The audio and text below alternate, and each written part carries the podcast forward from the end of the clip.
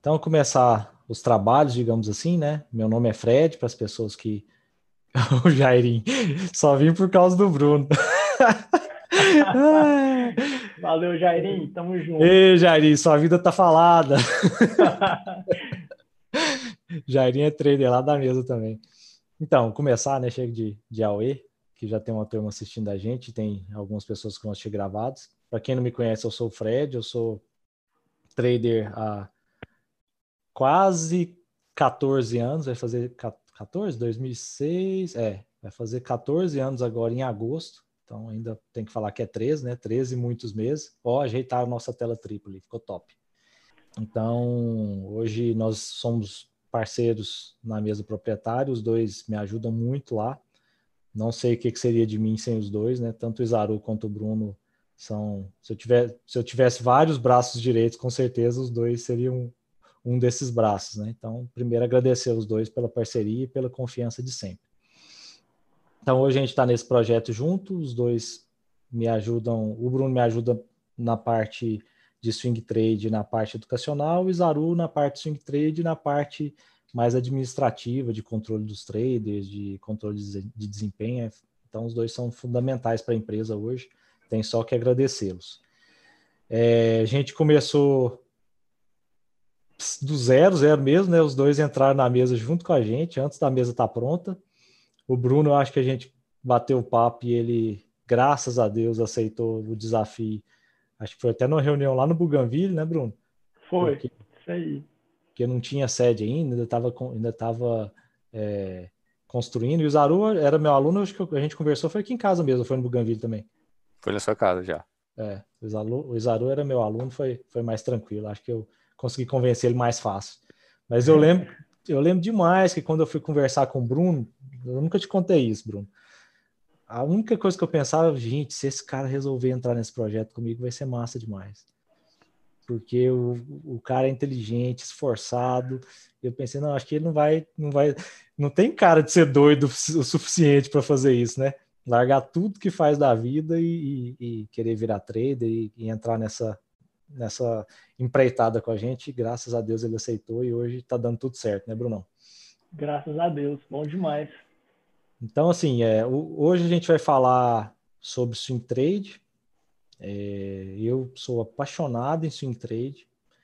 Eu acho que é uma operação muito boa para quem está começando no mercado, que é uma operação mais lenta, você consegue tomar as decisões com mais cautela, é, consegue já montar as operações às vezes se você tiver pouco tempo. Então, vocês estão escutando isso? Tá fazendo de vez em quando? Acho que não, não né? Não. É só para mim aqui. Então, beleza. É do WhatsApp que tá aberto aqui. Então, para quem está começando no mercado e não tem tempo, tem outras profissões, é uma maneira excepcional de começar. Inclusive, nos Super Investidores, eu já tive muitos relatos disso. O, o, o Isaru é da primeira turma, o Bruno é da segunda turma, então, quem tiver na sétima aí assistindo a gente está no, no, mesmo caminho que os dois, né? Então, muitos, muitos alunos do Super sempre me relataram, falaram, olha, Fred, day trade a gente tem que treinar, demora um tempinho para pegar o jeito, para ler o fluxo, para é, entender, treinar o psicológico. Agora, swing trade não. Normalmente a gente já consegue já praticar com mais rapidez, porque tem essa facilidade maior, né? Então, vamos ver se a gente consegue os 50, 60 que tem em média das lives, quando a gente fala de day trade, estou nessa expectativa. E vocês que estão aqui, se quiserem fazer perguntas, eu prefiro que deixem para o final, para a gente não sair do raciocínio lógico aqui do meio da apresentação, e no final a gente responde pergunta até o sol raiar, se vocês quiserem. tá bom? Então, assim, é, os dois são engenheiros, eu vou deixar o, cada um contar um pouquinho da história deles antes da gente começar. É, os dois são civis, né? Engenheiros civis. Sim. Sim. Quem que, quem que quer começar aí, vocês dois? Quer tirar para o ímpar? Ah, começa o Zaru, ele é mais velho. então, mais vamos, velhos, né? então vamos pelos mais é... velhos. O velhinho aqui de cadeira de roda quase, o Zaru, o Zaru de cá, e depois vai o Bruno. Então bora lá. Ah, vocês estão lá no YouTube, tá em cima. Um em cima é... e um embaixo. Vai lá. Bom, vou começar então. Não sei se é. Acho que eu sou mais velho mesmo. Não parece, né? Mas eu sou mais velho. Tá certo. é, bom, é, vou tentar trilhar aqui como é que eu cheguei, né? até, até o swing trade. Bom, eu sou engenheiro civil de formação, né? O Fred já adiantou. Uh, vou contar um pouquinho da minha história. Eu, eu, como várias pessoas, né, tomei a decisão pela profissão muito cedo e a, a vida, né, foi encaminhando as coisas, né? É, mesmo porque prestei vestibular com 16 anos, não sabia muito o que eu queria da vida, né? Acho que ninguém sabe, né? Algumas raras exceções aí, uh, o, que, o que é da vida. É, e eu não sabia muito que, o que, o que escolher, né? Eu gostava muito de áreas biológicas, ciências como todo, mas principalmente biológicas, né? E uh, de repente eu olhava um curso, olhava outro e nada me, me chamava tanta atenção. Né? E até que alguém começou a falar, por que você não faz engenharia? Você é muito bom em matemática, tem facilidade e tal. Eu falei, ah, vou fazer, né? E dizem que é um curso que dá dinheiro, né? Então, beleza. Aí, beleza, mas qual engenharia fazer? Daí comecei a olhar uma coisa, olhava outra, gostava de tecnologia, falava, vou fazer engenharia de comunicação. Daí você lia aqueles guias de, de, de é, para ver o que, que você, você tinha afinidade para trabalhar, e eu comecei a ver que engenharia elétrica poderia ser legal, enfim. Resumindo, prestei para engenharia elétrica e acho que na, na, atual PUC, na época nem era PUC, né? Você vê que eu não sou tão novinho assim mesmo.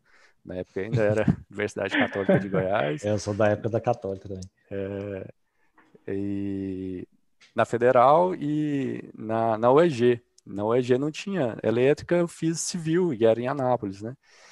E, resumindo, eu passei lá na Católica, na, na Federal fiquei na primeira fase, no, na segunda eles não me aceitaram, e, e depois fui chamado lá na UEG, né? E lá civil, aí civil vai, vai tu mesmo, né? Já não estava sabendo muito o que eu queria. E as coisas foram acontecendo, né? Comecei a tomar gosto, né, pelo curso e depois pela profissão.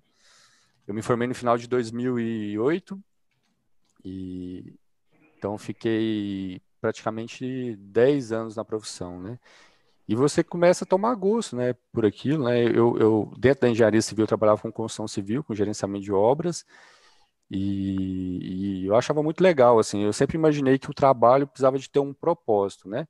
É lógico que você quer ter o, o retorno financeiro, é, você quer, é, você trabalha para ter um retorno, mas eu acho que a, a, questão do propósito por trás da ocupação, ela é muito importante, né?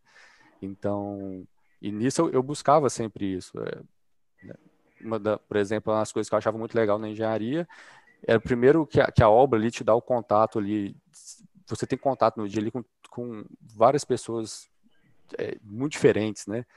Não, não só de, de, classe social, mas de pensamentos, né? Você trabalha ali é, e tem contato, conversa com, com cargos, vamos dizer assim, mais simples, que é o, que é o de servente, até uma autoridade que visita a obra, ou alguém né, importante, enfim, né, vamos dizer, uh, às vezes até autoridades públicas, enfim. Então você tem que tinha contato com todo mundo, eu achava isso muito legal. E também o compromisso com o cliente, né? Era muito legal fazer a entrega do apartamento e tudo mais. É, aí depois, até vou abrir um parênteses aqui, foi uma das perguntas que eu fiz para o Fred lá na frente, que eu vou chegar lá, qual era o propósito de de, de trader e tudo mais, né? E, e, ele falou uma coisa legal que era ensinar as pessoas, eu achei muito bacana, mas depois a gente chega lá. Bom, e nesse, nesse trajeto aí, é, eu, eu achava muito bom tudo isso na engenharia, só que uma coisa, eu fui vendo que eu estava pagando um, um, preço alto, assim, de, de perder um pouco de, de liberdade, de tempo para fazer outras coisas que eu queria fazer também. Né? O, o ambiente corporativo, ele, até mesmo para por às vezes o cargo que você ocupa tem muitos processos, muitas pessoas que dependem de você, então você não tem tanta liberdade, às vezes para fazer uma viagem, sem programar com ninguém, sem ter que avisar ninguém antes, né? Te demandava muito tempo, né? Eu tinha que sair seis horas da manhã de casa, às vezes chegava oito horas, né? Isso era mais ou menos a média, até mesmo porque a obra que eu estava trabalhando é, nos últimos três anos de engenharia era em outra cidade, uma cidade vizinha. Então, eu saía de casa às seis horas da manhã e chegava em média oito horas da noite. Então, eu vi que eu estava tava, tava tendo um preço um pouco alto da minha rotina, né? E daí eu pensei outras uh, outras atribuições ou outra ocupação que eu pudesse ter que, que eu ia ter propósito, ia gostar e ia faz, fazer o que, que, que eu gosto e, ao mesmo tempo, ter qualidade de vida, né? Eu acho que isso é uma coisa que todo mundo procura, né? Se aproveitar bem o tempo que você tem, né? Eu acho que no final das contas esse é o bem mais valioso que a gente tem, é o tempo, né?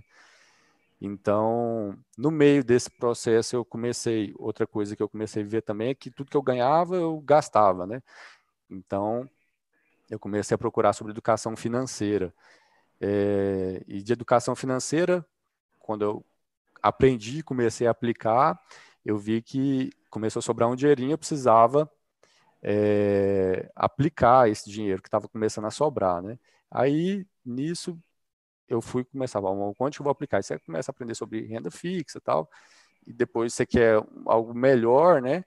E, e olha que eu peguei renda fixa a, a mais de 12% do, do, a Selic a mais de 12% ao ano, né? Mas mesmo assim você quer uma coisa que, porventura, renda melhor, né? E nisso, aí voltando agora com, com, com a profissão, eu já estava com 10 anos, já indo para 10 anos atuando na área, e chegando, passando ali dos 30, né, veio aquela crise, aquela reflexão, né, Pô, preciso dar alguns passos aqui, já que eu estou percebendo isso, que estou pagando um preço e, e, eu quero buscar alguma coisa, que eu tenho mais autonomia de decisão, né, em relação ao horário, uma flexibilidade, uma qualidade de vida melhor. Nisso eu comecei a procurar outras coisas, trabalhar de forma autônoma, empreender, é, e nesse processo que eu estava de, de, procurar mais sobre educação financeira e, investimentos, eu caí aqui num, num, num grupo da LHX, para quem não sabe, é um escritório de agente autônomo aqui em Goiânia, e lá fiquei sabendo do curso Super Investidores, onde eu conheci o Fred. Lá, falando do curso específico, foi muito legal, porque eu tive um, um horizonte das várias formas de investimento, né? Mais uma me chamou atenção e na hora eu dei uma retrucada, não queria muito, né? Porque eu, para quem me conhece mais de perto, eu sou bem conservador, muito pé atrás com as coisas, né? Então, uh, day trade, até o swing trade, que eu vou chegar, eu, eu, tive um pouco de receio de entrar, né? Quando eu vi falando que o, Fred, a ocupação principal dele era day trader, né, fazer day trade. Eu fiquei, cara, mas isso aí é muito arriscado, não, não tem segurança nenhuma, tal. Fui muito relutante, né, não, de forma alguma, né.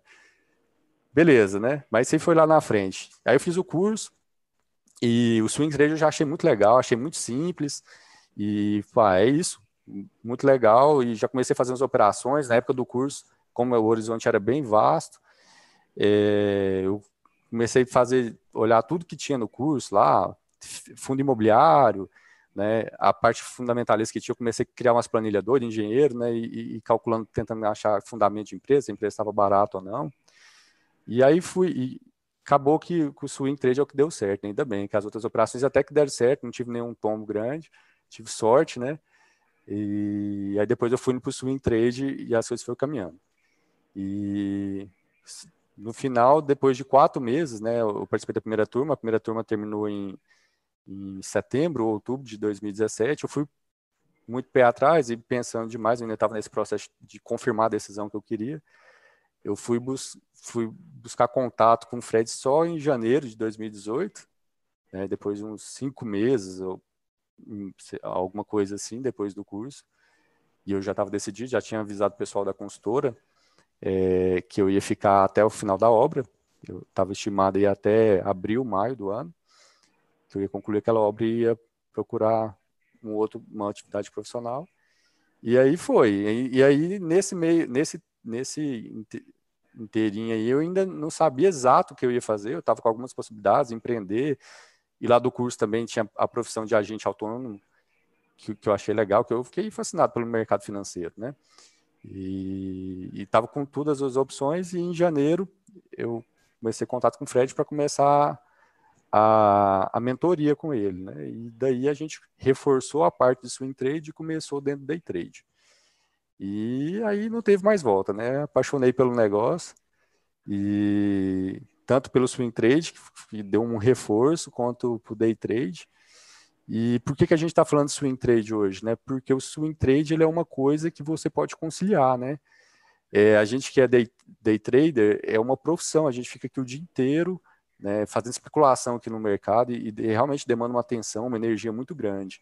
E numa coisa que não é fácil. Agora, o swing trade você pode muito bem conciliar com outras profissões, com outras atividades, né? Ele demanda um tempo muito pequeno. A gente vai falar que hoje, se tiver com meia hora, uma hora por dia, você consegue atuar de uma forma muito tranquila e, e aproveitar.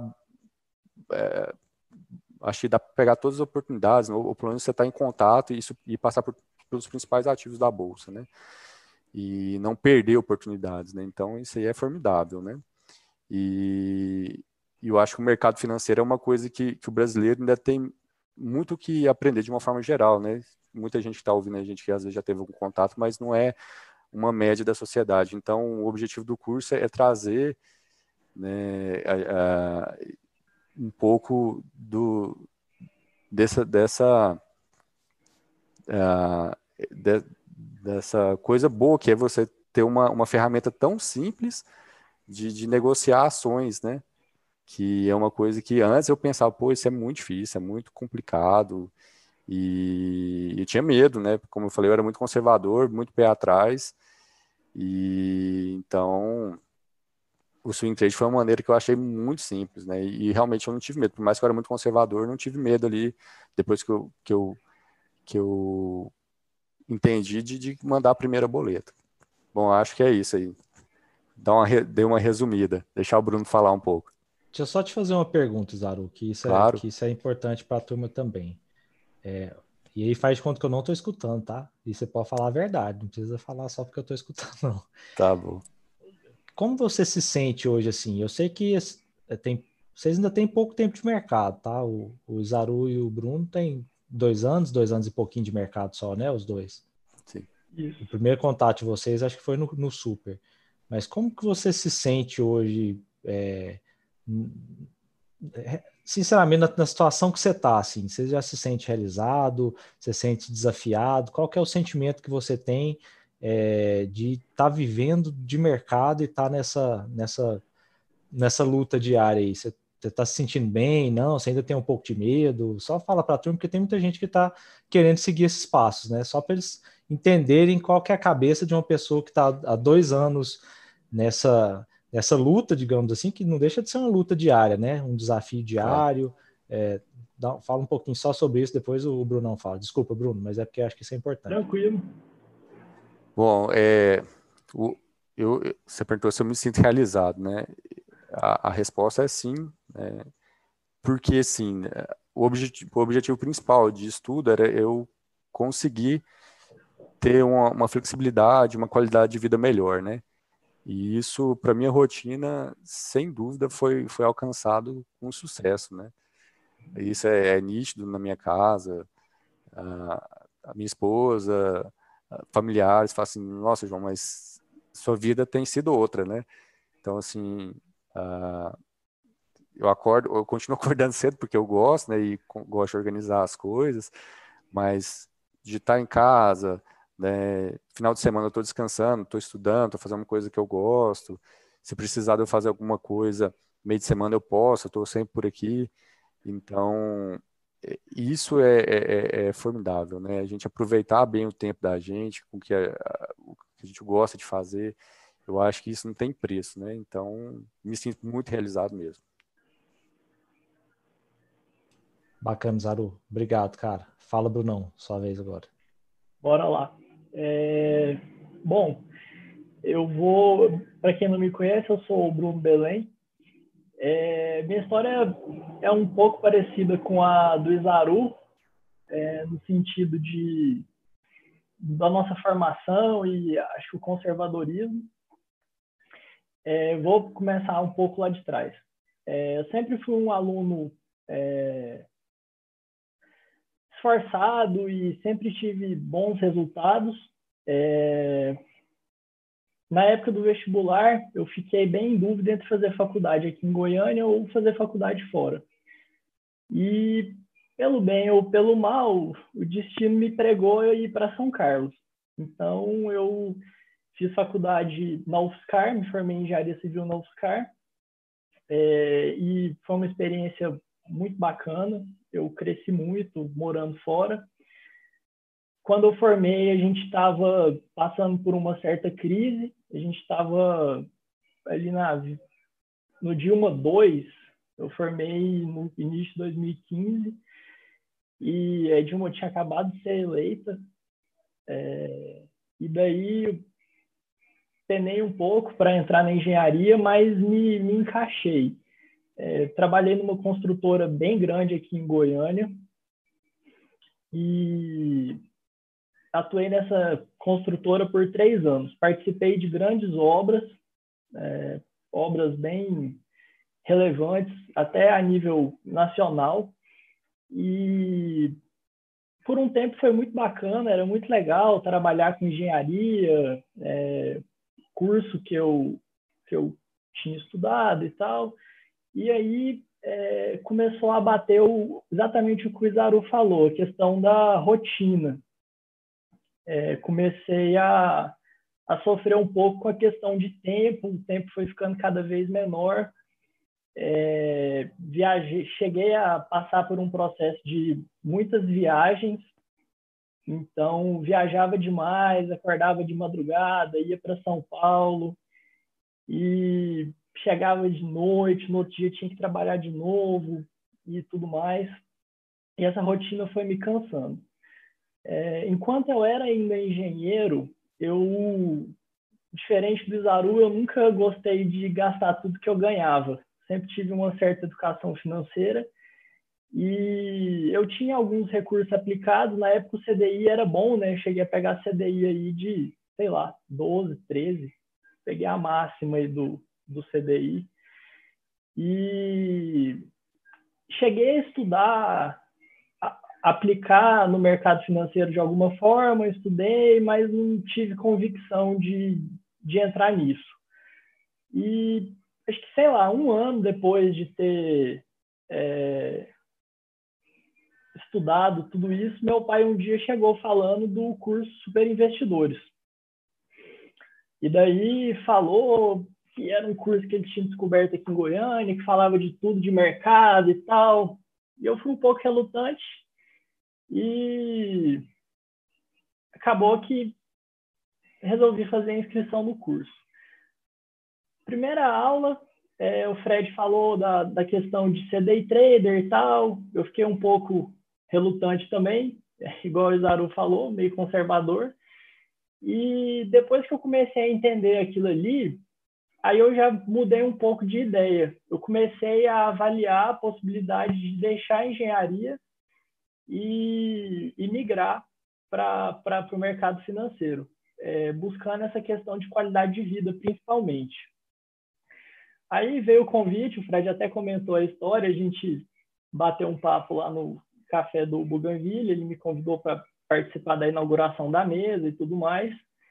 E foi uma decisão difícil, eu refleti bastante, mas é, tomei a decisão e, e, entrei de cabeça no, no processo aí. O foco inicial era é, começar, assim, era atuar no day trade e com o tempo eu descobri o swing trade também. Então, é, fui estudando um pouco, per, por curiosidade, acho que eu e o Zaru era quem mais perguntava é, para o Fred lá na mesa essas questões de swing trade e tudo mais, e sempre enchendo o saco. Fred, fim do pregão aqui, vamos dar uma olhada nas ações e olhar isso aqui, o que, que é suporte, o que é resistência. E beleza, fomos evoluindo é, lendo bastante livro, discutindo com os colegas e tudo mais. E daí, assim, hoje eu vejo assim o swing trade como um grande é, compositor da minha renda. Então, é claro que a minha renda principal vem do day trade, é a minha profissão, é, igual o Isaru colocou, uma coisa é profissão, a outra é um complemento de renda. Mas, assim, é, é uma coisa que eu nunca mais vou deixar de fazer, igual o Fred falou. Acho que a palavra que eu colocaria é exatamente a que ele falou. Sou apaixonado por análise gráfica, pelo swing trade. E, assim, é, é uma coisa muito, mas muito mais tranquila que o day trade. Então, assim, são coisas distintas, é, você até geralmente faz em horários diferentes do dia. É, eu gosto muito de fazer day trade na parte da manhã e até umas quatro da tarde no máximo. Já o swing trade é uma coisa que eu gosto de analisar com o mercado fechado, monto minhas posições geralmente no período da tarde ou até no fechamento do pregão. E então assim, eu acho que é muito interessante. E daí eu pensei assim em três coisas que acho que são os grandes diferenciais do swing trade em comparação ao day trade que é, vale a pena todo mundo refletir. Primeira coisa é o baixo risco. Apesar de ser renda variável, a gente até estava discutindo esses dias, é, você tem muita possibilidade de tomar suas decisões rapidamente. Então, tem muita gente que aplica em fundo de investimento D30, e no caso do swing trade, isso é muito mais ágil do que o swing trade é um investimento muito mais ágil que esse tipo de, de investimento, por exemplo. A outra coisa é que você não tem a questão da profissão, você não tem que migrar de área. É um excelente é, complementador de renda, é uma atividade que é possível de ser tocada em paralelo. A gente já teve aluno médico, odontólogo, engenheiro, tem bastante também, é, empresários de diversas áreas. Então, assim, é, isso é uma coisa muito bacana. E, além disso tudo, você não fica refém da necessidade do mercado estar sempre em alta para você ganhar dinheiro. Existem técnicas para você ganhar dinheiro na alta, na consolidação e na queda do mercado. Então, você pode pensar que é possível você ir gerando um alfa mensal, gerando ganhos é, com uma certa consistência, independente do tipo de mercado que a gente está tendo. Porque não dá para você ficar dependendo do mercado de alta e, às vezes, ficar, sei lá, o Fred deve ter falar com melhor propriedade, mas tipo, você viveu a crise de 2008 e viu o que é um mercado lateral, um mercado de baixa por anos, um, dois, três anos. Então, nesse sentido aí, um investidor fundamentalista sofre um pouco mais. Quem entende análise gráfica consegue surfar a onda.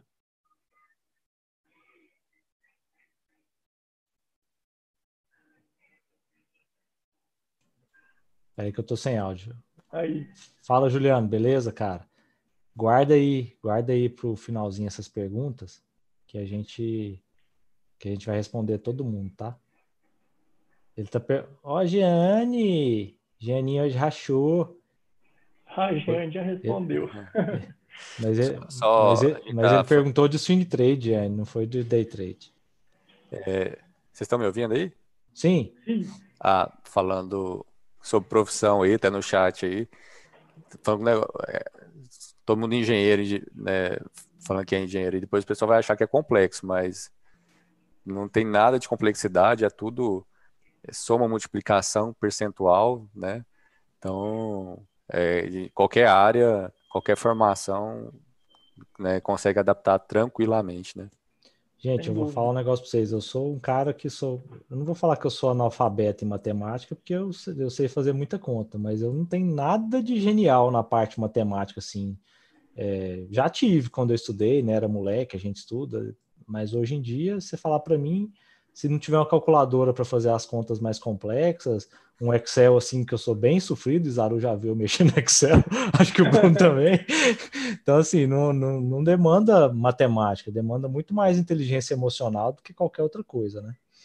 É... Você falou das. O Bruno falou muito bem das vantagens de fazer swing trade, e eu corroboro com todas elas. Eu gosto muito da, da agilidade que ela dá para gente. É, eu costumo falar o seguinte: quando você está num fundo de investimento, quando você está é, numa posição de buy and hold, você meio que está mexendo com um navio, né? Você tem, você tem dificuldade de mexer, de mudar a rota. O Bruno falou de, de pedir o resgate, o resgate ser cotizado depois de muitos dias, né? A gente estava comentando isso hoje quando a gente estava fazendo uma reunião para pensar na, na nossa conversa de hoje à noite. Vamos dar o exemplo do que a gente está vivendo aqui dessa época, né? Por mais que você entenda de gráfico, você olhe no gráfico e fale assim, nossa, vai despencar. Esse negócio da pandemia é muito grave, eu tenho que zerar todas as minhas posições.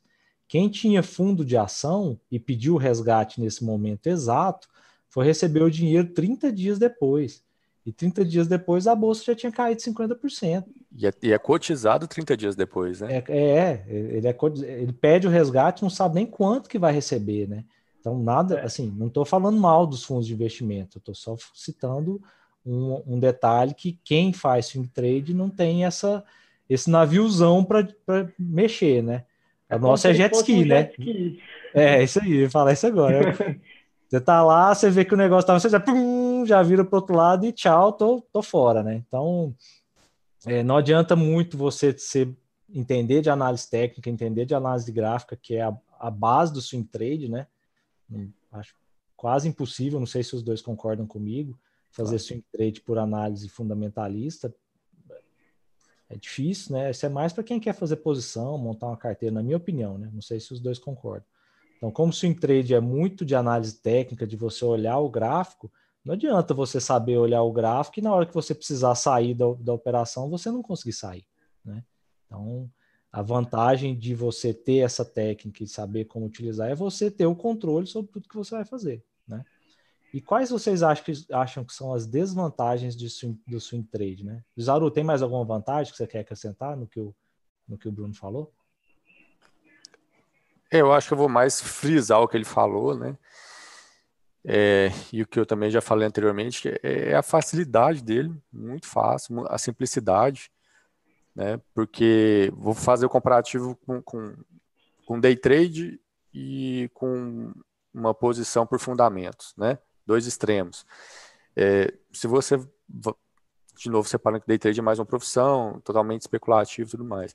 Mas day trade tem um, além do risco, que pode ser uma oportunidade, mas é um risco que é alavancagem, você tem toda a carga emocional, a, a, o pensamento rápido que tem que ter ali durante a operação, Swing trade não, é muito mais simples, né? Você vai fazer a análise do, do preço, movimentação, né? Do, do, movimentação do preço, tomada de decisão mais lenta, né? É, se você vai fazer, vai estudar as empresas por fundamento, já partindo também para investimento a longo, a, a longo prazo, isso te exige uma série de conhecimentos, né? É, de contabilidade, se analisar os números, né? Cada empresa de cada setor tem números mais importantes para ela, né? Então, é um conhecimento bem mais complexo. E sem falar que você fica muito mais exposto que no swing trade também, né? Por muito mais tempo. Então, tem essas vantagens e essa da, da, gente conseguir movimentar muito rápido né, a posição, pegar as variações, conseguir ter uma rentabilidade em cima da carteira. Então, por exemplo, o ativo ele conseguiu desempenhar bem, a gente viu né, que, que ele está querendo re, retornar, a gente põe no bolso e às vezes já vai para uma outra oportunidade que, que vai caminhar tudo aquilo, né? Então fica muito mais dinâmico, né? A gente consegue ter um aproveitamento muito maior. E Concordo. desvantagem? Eu só sei uma. Eu é, posso gap. falar uma? Pode. É, na verdade, não é desvantagem, mas é dificuldade para muita gente. É, não demanda, o swing trade não demanda o esforço psicológico e de disciplina que o day trade demanda, mas ele demanda um pouco de disciplina. A gente até brinca muito com nossos alunos, né, que assim é muito importante a questão da disciplina de monitorar o mercado é, com é, constância. Eu, eu até gosto de brincar que assim, o swing trade é extremamente ingrato no dia que você não acompanhar o mercado, é o dia que vai ter uma operação. Então, assim, eu acho que eu não vejo como desvantagem, porque, assim, eu aprendi a ser disciplinado ao longo da vida, eu acho que é uma virtude. Mas quem tem muita dificuldade com disciplina, apanha no swing trade, porque você tem que olhar todo dia e, assim, às vezes, é, de um dia para o outro, você perde uma grande oportunidade que às vezes vai te dar, sei lá, pode dar 30% de rentabilidade em uma operação, né? Pode pegar uma. O Zaru lembra que pegou uma operação em PetroRio no final do ano passado, que foi uma porrada. Eu lembro dele me falar a diferença que fez no, no Natal. é, o bom é isso, né? E, e tem uma outra coisa, tem, tem, o André lembrou de um negócio aqui que é, que é importante, que por mais que sejam operações curtas, quando você está posicionado em um ativo, comparando com o day trade, você fica sujeito a, a gaps, né? A notícias. Não sei se você lembra, Bruno, quando a gente começou a fazer o swing trade lá da mesa, a gente estava comprado em Bradespar antes da antes de Brumadinho, né? Brumadinho. né? Então, assim, é, esse, esse é um risco que não tem como a gente escapar, né? Que é uma notícia, é algo é, é um evento esporádico que acontece no momento que, inclusive, a bolsa estava fechada, era feriado em São Paulo. O povo aqui no Brasil gosta de feriado para caramba. Então não deu para a gente sair rápido da posição. E aí, como o mercado está fechado, e aconteceu essa tragédia com o mercado fechado, na segunda-feira, acho que Bradespar, Bradespar, Bradespar é a controladora da Vale, tá? Eles, eles são donos da Vale. Então, a, as duas ações costumam andar bem, bem parelhas. Então, Bradespar na segunda-feira acho que abriu com 20% ou 25% de gap. É. E como a gente não sabia muito bem o que, que ia acontecer, a gente esperou um pouquinho e achou melhor sair da posição com, com prejuízo. Depois voltou tudo, né? Mas. E é, mesmo é, assim, só te cortando, Fred, questão do gerenciamento de risco, né? Então, assim, a gente, eu lembro que nesse dia ficou evidente, assim, o tanto que é importante entender de gerenciamento de risco. A gente tomou um stop não previsto de 25%, foi muito maior do que o, o que estava previsto para aquela operação. E mesmo assim, eu lembro que em alguns meses a gente recuperou e tocou o barco é, por conta de é, por conta do gerenciamento de risco que a gente aplica também, né? É isso aí.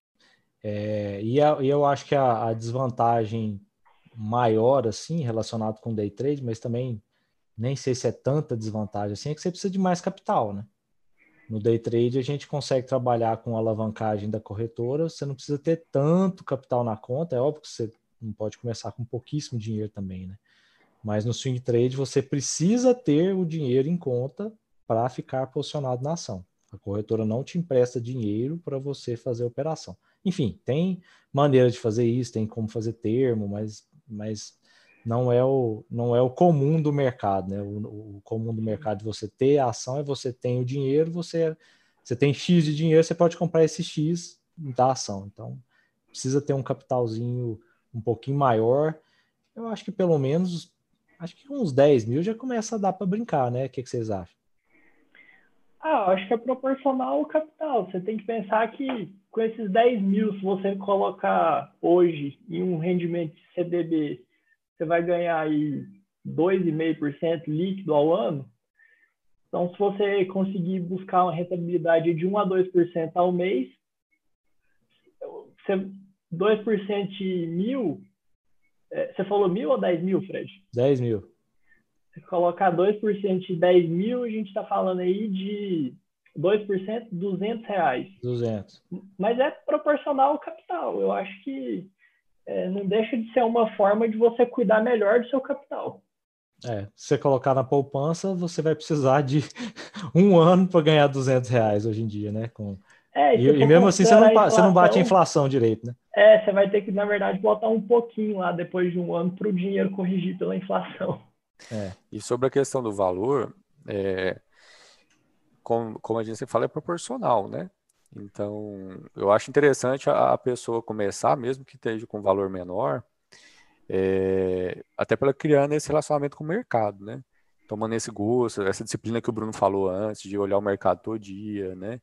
E nisso ela vai gerando confiança, à medida que o patrimônio dela for aumentando, tanto pelo que ela rentabilizar com as próprias operações, quanto novos aportes que ela for fazendo, ela já vai estar tá gerando esse conhecimento, essa bagagem de mercado, né? Então eu acho que vale demais começar, mesmo que for um capital pequeno, né? Sobre a alavancagem, eu acho que a gente esqueceu só de mencionar que tem uma leve alavancagemzinha quando você vende, né? Não é nem ah. alavancagem, né? Que você recebe aquele dinheiro, por mais que a B3 cobra ali a margem, mas sobra ali para você comprar, né? Ei, Zaru, agora você, me, você, você levantou a bola para mim, né? Como é que funciona isso, cara? Você pode vender uma ação que você não tem? Pois é. Explica pra turma aí. Essa é a melhor coisa, né? o pessoal fica é. doido, né? Meu, meu pai fala assim: Não, meu filho, mas a bolsa tá caindo demais. E aí, eu falei, pai, bom, né? Nós vende também. Eu, Você a, tá bem? eu tô bem, tô passando bem. Então, assim, porque a gente pode operar vendido, né? E isso é maravilhoso, né? Você vê, você entender no seu estudo que um ativo tende a perder preço, né? E você poder vender ele, né? E a, a bolsa tem isso, né? Você, você vende, você faz, falando swing trade agora, né? Uhum. Você aluga o BTC, né, da ação, você aluga ela para poder vender e depois você recomprar, né, se a operação der certo, mais barato depois. Zera a opção e você devolve as ações alugadas e, e paga uma taxazinha ali que geralmente para, os ativos muito líquidos é muito barato, né? Coisa aí de menos de 1% ao ano, né? O que o Isaru, que, que o Isaru quis dizer aí, deixa eu ver se eu consigo ajudar, que isso é um negócio que as pessoas têm dificuldade de entender. É que tem como você fazer a operação contrária, né? O normal é você comprar barato e vender mais caro. A bolsa tem, tem um mecanismo que é de você alugar a ação de alguém que permite você vender caro e comprar barato. Então é a mesma coisa, só que em ordem diferente. A única coisa que tem nesse meio do caminho aí, não dá para a gente explicar assim em pormenores como funciona, é que você precisa alugar essa ação de alguém. Então eu posso vender as, as ações sem ter para o Zaru, pegar emprestado do Bruno, pago um aluguel baratinho para ele por ano e espera essa ação despencar para ganhar dinheiro. Então, assim, apesar de serem operações, não é que elas são mais difíceis de fazer, elas são, elas são normais de fazer. Difícil é nessa época, igual nessa crise, né? A gente sempre fica assim, nossa, podia tanto ter ganhado dinheiro, tem caiu 50% e a gente não, vende, não vendeu lá em cima, né? A gente não estava comprado, mas também não vendeu. Mas é porque foi um movimento muito violento, né? Quando é um movimento de mercado normal, a gente consegue, às vezes, pegar umas vendas legais também. A gente chegou a vender, né? Bova. Nossa, é mesmo. Lembra, Bruno? Lembro. Chegamos a vender Bova, só que aquele Bova, o mercado ainda foi um dia antes. Ah, Nossa, foi só estopar, eu tava na gente. na do Isaru, aí deu uma porrada no Ibov, rasgou, eu falei, cara, não acredito, acho que a gente estopou o short. Aí eu fui lá ver o computador lá, Master de Swing Trade, tinha estopado. Uh. Foi, foi só estopar e depois disso caiu só 50%, né? Só. Exatamente. Quase que o nosso stop faz a máxima. É, não, acho que foi bem, foi bem perto. No é, fazendo história, né? foi a máxima. Foi a máxima do Ibov na vida. É, a gente faz história, fi, é assim mesmo. nós, estamos aí para isso. Vocês têm, vocês têm alguma operação? Não sei se vocês vão conseguir compartilhar a tela para mostrar. Pra... Ah, antes de mais nada, Zaro, sua câmera, sua, sua câmera daquelas soltas, você tá aí na SWAT? Tô. Na ele...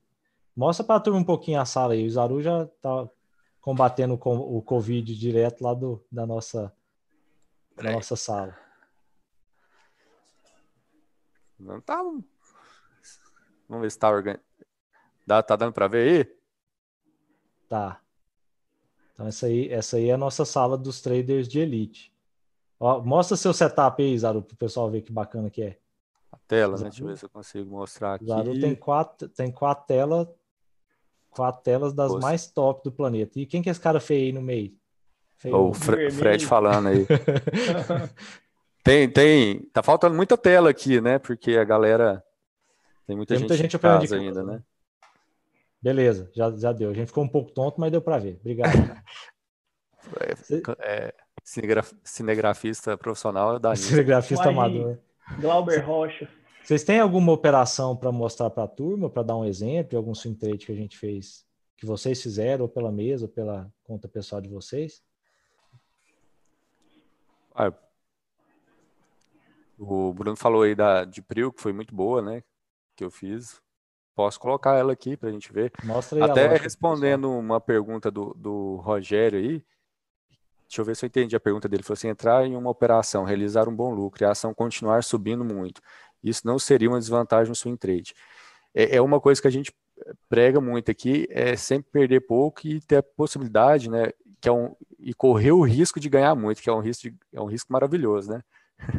correr o risco de ganhar muito. Então, a gente não opera, né? Acho que você já deve ter visto muito setup assim de, de analista que coloca já coloca o stop e o alvo, né? A gente coloca só o stop, stop é obrigatório, a gente não move ele, a não ser a favor, na hora que o ativo começa a andar a favor, a gente vai acompanhando, mas inicialmente a gente não muda ele, agora a gente não, não põe alvo, né? A gente tenta acompanhar o movimento ali, por isso que a gente gosta muito de estudar suportes, as resistências, as linhas de tendência e vai tentar extrair ao máximo, né? Deixa eu tentar compartilhar a tela aqui. Peraí. O, o, legal, até enquanto o Isaru organizei, eu vou respondendo um pouquinho as perguntas, mas eu vou responder, a gente vai responder todas no fim, tá, gente? Não, não assusta, não. É, como no day trade, a gente tenta ganhar o máximo possível nas operações de swing trade também. E existe uma técnica para fazer isso, né? Não é, não é assim, ah, não, vamos ganhar tantos por cento e, e vai lá e, e, tenta ganhar. A gente, a gente consegue seguir bem a tendência e pegar o máximo que o mercado mostrou para a gente ali. Ah, às vezes acontece de pegar um alvo e a gente ganhar, sei lá, 50%, o negócio subir mais 50%, acontece. Mas eu não encaro isso, isso como uma desvantagem. Desvantagem é quando a gente perde sempre, aí é ruim. Agora, você ganhar e deixar de pegar o movimento todo, é muito Mas... difícil você pegar o movimento completo, assim, de um ativo, é, é, é complicado, é meio que para quem faz swing trade é quase impossível, porque o ativo sempre volta um pouquinho para depois voltar Se continuar subindo desse tanto, provavelmente você vai entrar de novo, né? Exatamente. Se você estiver monitorando bem, é, muito provavelmente vai ter algum padrão dos que a gente usa para entrar na operação que vai te colocar de novo naquela operação. Né? Perfeito. Bom, deixa eu ver se eu compartilhar a tela aqui. Bom, tá aparecendo aí? Tá conseguindo ver a tela aí, Fred? Bruno? Cara, a... peraí que eu tô. Parece que deu certo. Bom, esse aqui ah, tá é, sim. é a ação Petro Rio, né? Prio 3. E mostrar um pouquinho, a gente identificou aqui essa, essa primeira linha, né, marcamos essa linha de tendência de alta aqui. E eu fiz uma entrada aqui nesse primeiro pivôzinho aqui, né, porque fez um fundo, já, já tinha feito um fundo mais alto que o anterior, né, e teve o primeiro candle aqui rompendo esse, esse último topo que a gente tinha aqui. Então fiz a primeira entrada aqui, ainda com metade da mão só, porque ainda tinha essa resistência importante aqui para romper. Aqui eu tinha até marcado mais um, um pivô aqui confirmando essa massa, mas eu não entrei ainda, porque eu estava preocupado com essa resistência. Como já tinha entrado aqui, eu queria esperar romper essa resistência, né? E aqui sim eu fiz nova entrada, deixando o médio aqui para trás, né? Fiz duas entradas compradas, né? E aí o, o ativo começou, né, que ainda ficou brigando ainda na resistência, depois confirmou acima da resistência, né? Essa linha de tracejada eu vi que, que ela começou a distanciar muito dessa linha aqui, dessa linha de tendência, né? E já marquei aqui um, é, essa aceleração do preço, vamos dizer assim, né? E aí o ativo começou a... Zaru, fala para o hum. pessoal, porque está muito pequenininho o número, fala o preço de entrada para eles. Ah, ótimo. Ah, o primeiro, a primeira entrada foi no 17,51 e a segunda entrada, 19,67. Então ficou com médio aqui mais ou menos 18,20, por aí. 18,30, né? Eu pôr 18,30 para a turma aqui, só arredondar. E aí o ativo começou a acelerar o preço aqui, né? Na direção que eu tinha entrado. E daí até um, um pouco aí que acho que foi o, o André que falou, uh, sobre o ativo I e a gente aproveitar ao máximo. Né? Aqui a gente não, não tinha alvo. Por exemplo, se eu fosse trabalhar com um alvo aqui 1 para 3, né, vamos colocar que o médio está aqui no, no 18,30 aqui, ah, provavelmente já teria saído muito antes, né? Então, não, a gente não trabalha com, com alvo 1 para 3. E aí o preço foi indo, a gente marcou o movimento aqui e foi acompanhando ele. Né? Foi acompanhando e o preço foi embora. Né? Vou dar um, uma escala aqui para vocês terem uma noção da proporção, né? E mas ele continuou ganhando velocidade e mais ou menos aqui eu realizei no 44,50. Deixa eu ver aqui se foi aqui. Arrasta aí do médio até a saída, Zaru, para a gente ver quantos por cento que deu. É, foi mais ou menos aqui, quando perdeu essa mínima aqui. Então, pegar aqui do médio até lá, foi um foi 135%. Então, é, é esse trabalho que a gente faz de acompanhar o preço, deixar ele andar, né? E por que que a gente saiu? Porque ele começou a acelerar aqui, ele estava seguindo essa aceleração, o preço, e quando perdeu aqui, eu vi que estava na hora de realizar, né? Mas aí muito acima da, da relação 1 para 3. Realiza não para ver, né, Zaru? O que, que aconteceu depois, Zaru? Ah, se não realizar, ó. Oh. Bota no bolso não para ver. É, chegou. Aí já viu, né? Fez mínima lá no no 9, hein? Lá no é. 9,10. Metade do preço que você tinha pagado. Exatamente. Vou fechar a tela aqui. Deu para ver bem aí? Acho que ficou bacana, assim. Eu acho que foi legal. Tá. É, então, assim, só, só resumindo o que o Zaru fala para é, falar um pouco do conceito do que a gente faz. Então, respondendo uma pergunta que o Juliano fez lá em cima também, perto disso. É, os stops de swing trade, eles são um pouquinho, são um pouquinho não, são bem maiores do que day trade, né? Day trade às vezes a gente consegue fazer com stop que é 0,2, 0,3%, depende do ativo, a gente nem, nem olha isso na verdade, a gente está olhando o preço no dia a dia. O swing trade, a gente é, é, entre, podemos falar, podemos falar que os stops que a gente gosta, né, Bruno, que a gente conversa sempre, é entre 3 e 7%, não é? Não varia, não varia muito disso, não. Às vezes a gente entra com stop de 8, de 9, mas aí você tem às vezes que entrar com a mão menor, porque você está aceitando um risco, um risco um pouco maior. Mas qual que é a vantagem disso? Quando você acerta a mão, não é incomum, na verdade é bastante comum, né? desde a época que eu opero, vocês estão há dois anos no mercado aí também, pegar 30%, pegar 50%, 130% é óbvio que é, não é todo dia que a gente pega, não é, não, não é em todas as operações, mas é possível pegar. E aí não é nada assim de outro mundo, né? O que, que a gente fez ali? Seguiu a tendência, enquanto o ativo está subindo, a gente está subindo junto com ele. Né? Parou de subir, tchau. Isso pode ser ganhando 30%, pode ser ganhando 40%, pode ser ganhando 10%, pode ser ganhando 15%. Né? Não, não tem como a gente determinar como isso vai acontecer. Ah, não, quero pôr um alvo. Se eu ganhar 50%, tá ótimo. Beleza, não acho que tá errado também. É, não, não, quer dizer que só porque não é da nossa maneira que essa maneira é errada. Se a gente está falando de um stop médio de 7%, de, vamos pôr um stop médio máximo, né, de 7%.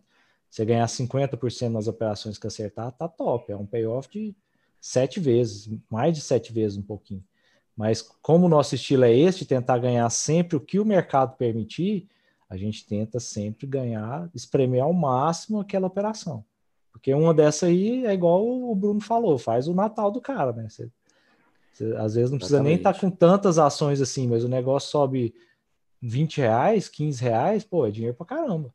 É, é, eu mostrei esse até para mostrar isso, tanto que é bom a gente é, pegar o movimento e permitir ganhar, né? É igual falou, Fred, é, não é toda hora que isso aqui vai acontecer, né? Essa aqui é a operação em relação ao percentual que eu, a maior, né? Eu peguei exatamente maior. O normal é exatamente o que você falou, é 30%, 20, 20 e tantos por cento, 30 e poucos, né?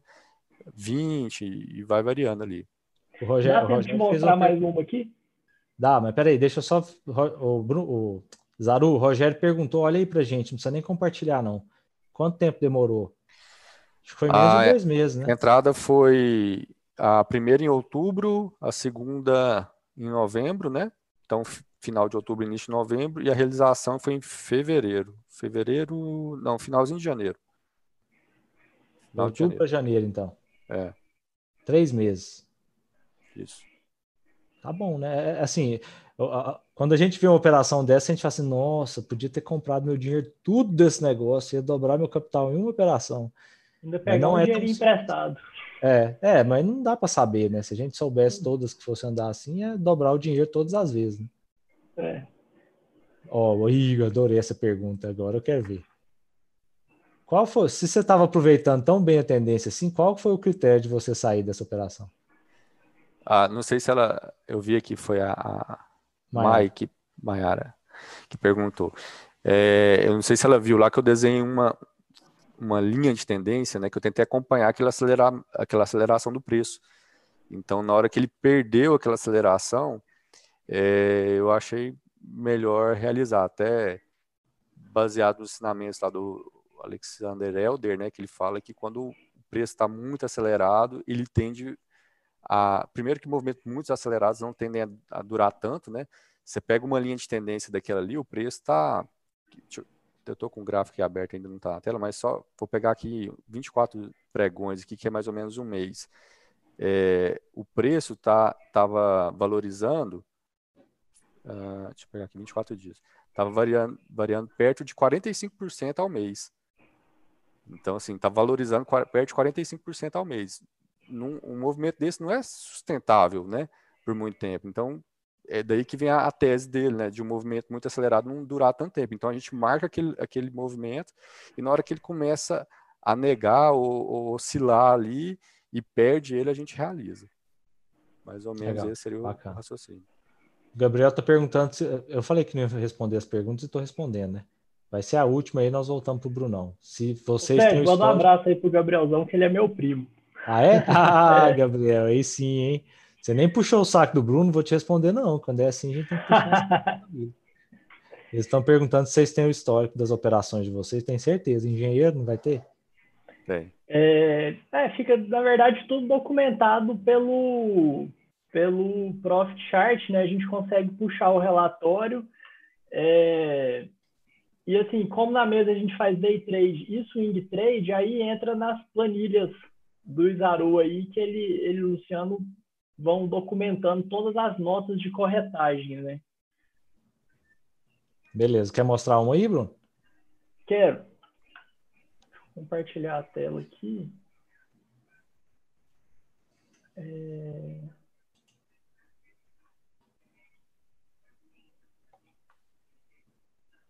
Aí, não, agora já não vale não, Gabriel, demorou. Agora o Bruno já, já entregou. Bruno, você compartilhou a tela errada, eu acho. Tá errado? Apareceu do YouTube. Espera aí que eu tô não, então tá errado. Pior que eu não consigo voltar pro, pro Zoom.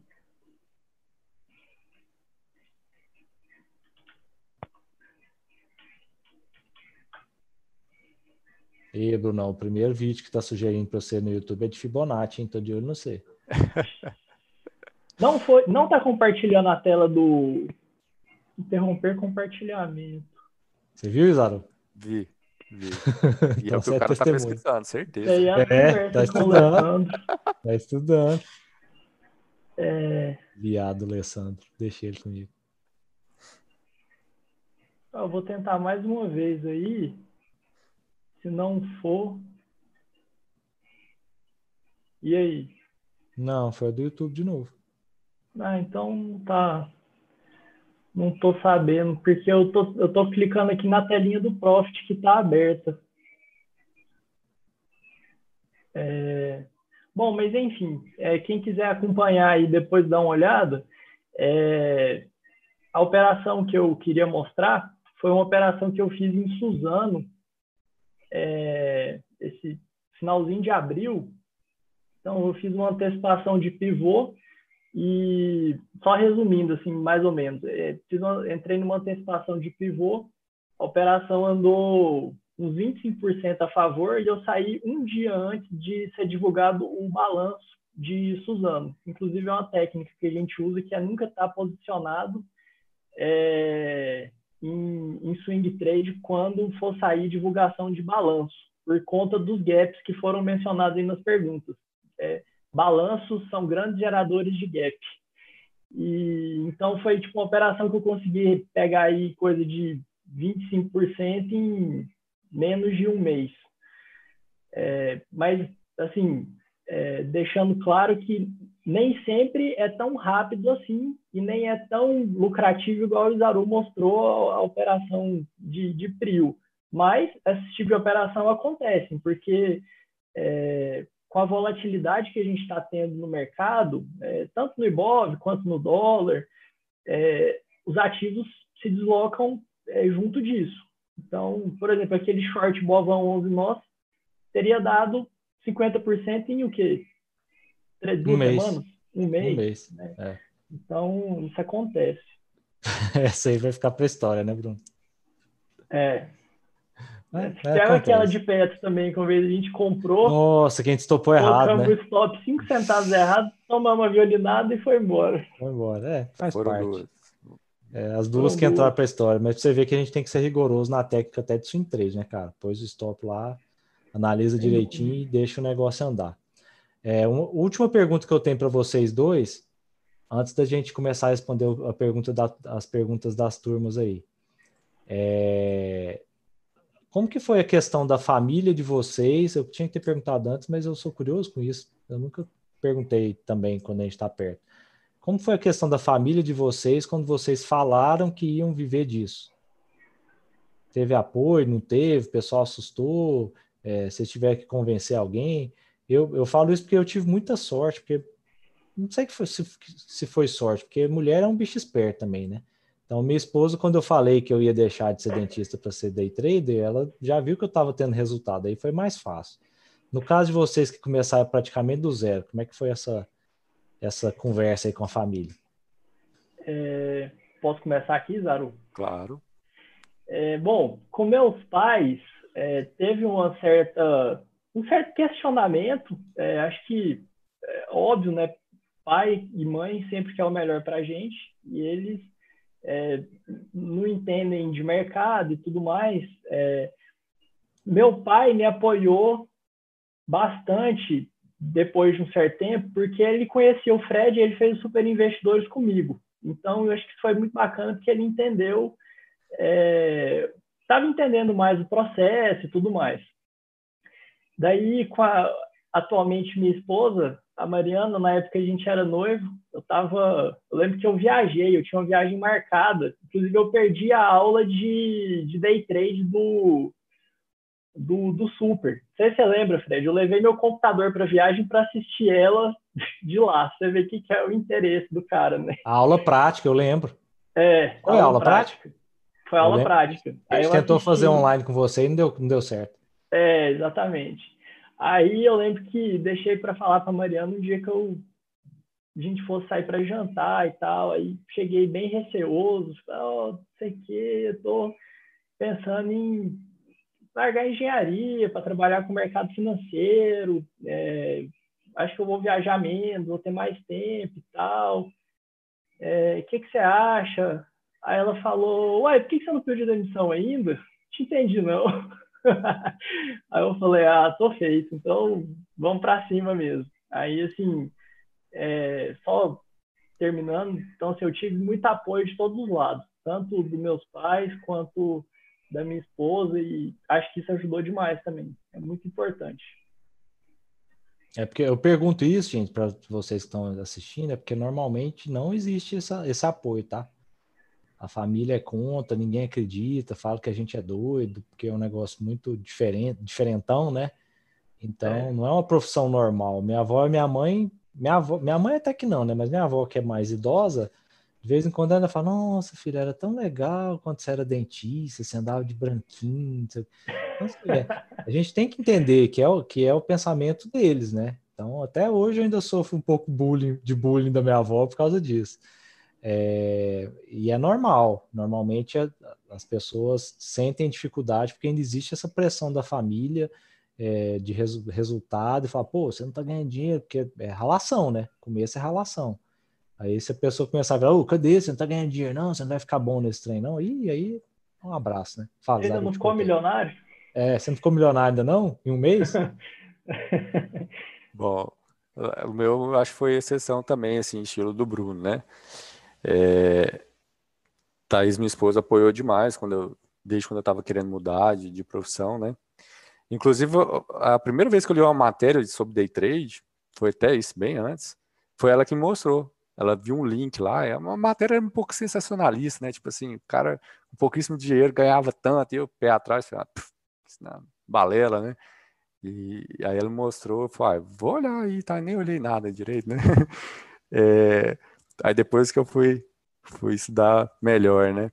Então, assim, mas quando eu falei de fato o que eu ia fazer, ela apoiou demais e, e falando de familiares também, meus pais, na época, eles sempre trabalharam como, como é, tendo o próprio negócio, comerciante, então acostumado ao risco, né? Que não tem risco grande também, igual empreender no Brasil, né? Então eles falaram, é isso mesmo, trabalha firme e, e uma hora você vai ver o fruto. Você está trabalhando para os outros, está tendo fruto, para você trabalhar para você, você vai ter também, né? Quando, é, é, quando é, depois que eu entrei, né, e o resultado não vem tão rápido, principalmente no day trade, né, falando day trade agora, e às vezes meu pai perguntava, né, ficava um pouco ansioso, e como é que tá, tal, né, que eu tinha acabado de, já tinha pedido demissão na engenharia, né, eu ficava naquele negócio, não, mas se não der certo, você volta, tal. E aí quando ele viu que eu estava convicto, ele disse, não, pai, tá acontecendo, demora, mas está acontecendo, ele aí ele firmou, tá, falando, então, então é isso mesmo, não existe não. Eu lembro de uma, até uma coisa que ele falou para mim, é, planta que fica mudando demais não cria raiz, né? Ele deu um exemplo, né? Então, foi deixar as raízes crescer aí que uma hora vai vir o fruto, né? Então, então teve bastante apoio. Bacana.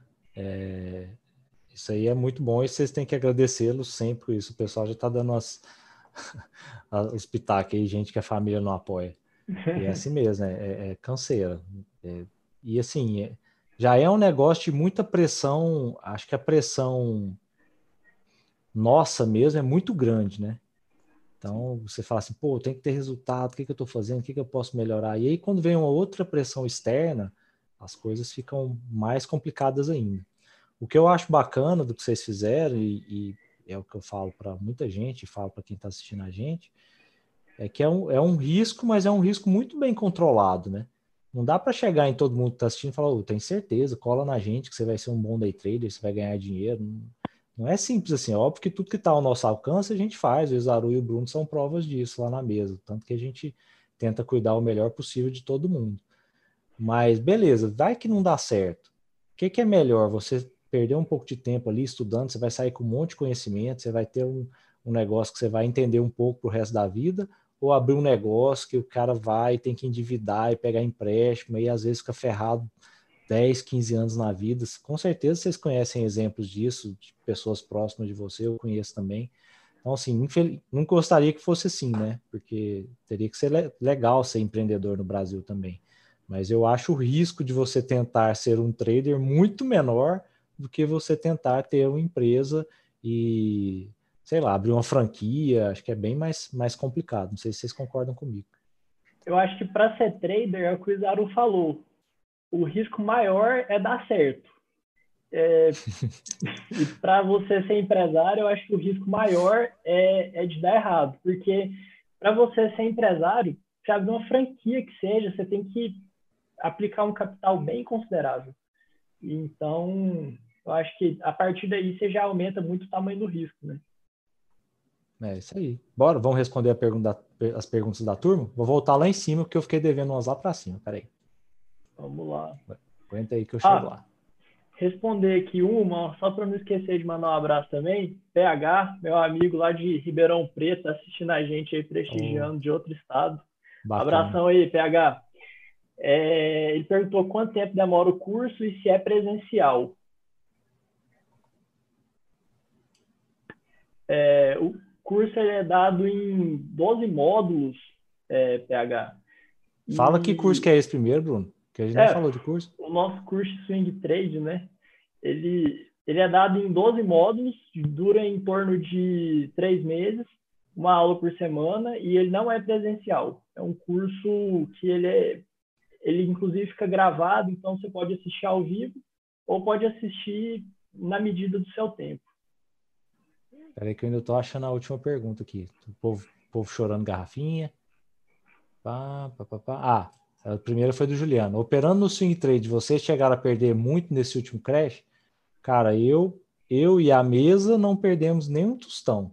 A gente não estava posicionado em nenhuma ação que, pelo gráfico, ele deu o sinal de saída antes das coisas acontecerem. Graças a Deus. Eu acho que o Bruno e o Zaru também não tinham nenhuma posição, não, né? Em aberto, comprado? Não, a gente quase ganhou muito dinheiro com a venda do Bova 11 mas também não, não, não pegamos essa. Mas, uhum. assim, é, não passamos por nenhuma perda, passa nem perto de ter perda, porque a gente já estava procurando venda quando veio a, o crash mesmo, né? É, a, a, bolsa teve um movimento muito forte de, de, de subida é, novembro, né, até janeiro, né, e eu estava comprado em algumas ações, né, até teve o exemplo de Prio aí que a gente viu, é, e, então à medida que o, que o movimento foi dando exaustão ali, a gente foi saindo, né, alguns voltaram, pegaram o stop gun e tal, então quando é a queda mesmo, a gente eu, eu pelo menos estava totalmente líquido, né? Queria estar tá vendido, né? Mas a gente vendeu bova lá e foi estopado. A gente foi estopado por centavos, mais paciência. É. Mas então, Juliana, essa é a vantagem de fazer swing trade. A gente consegue, não é que a gente vai prever o que vai acontecer, mas a gente reage ao que está acontecendo. Então, nesse momento, um pouquinho antes de começar esse problemão todo, acho que já, acho que já tinha até começado, né? Porque assim, não sei se vocês acompanham, óbvio que todo mundo acompanhou, mas a gente que está no mercado no dia a dia, a gente acompanhou mais de perto. Não foi um negócio que veio assim e todo mundo falou assim, ô, oh, ferrou. Deu um trem lá na China, a bolsa está despencando, nós vamos ter que. Tá todo mundo ferrado.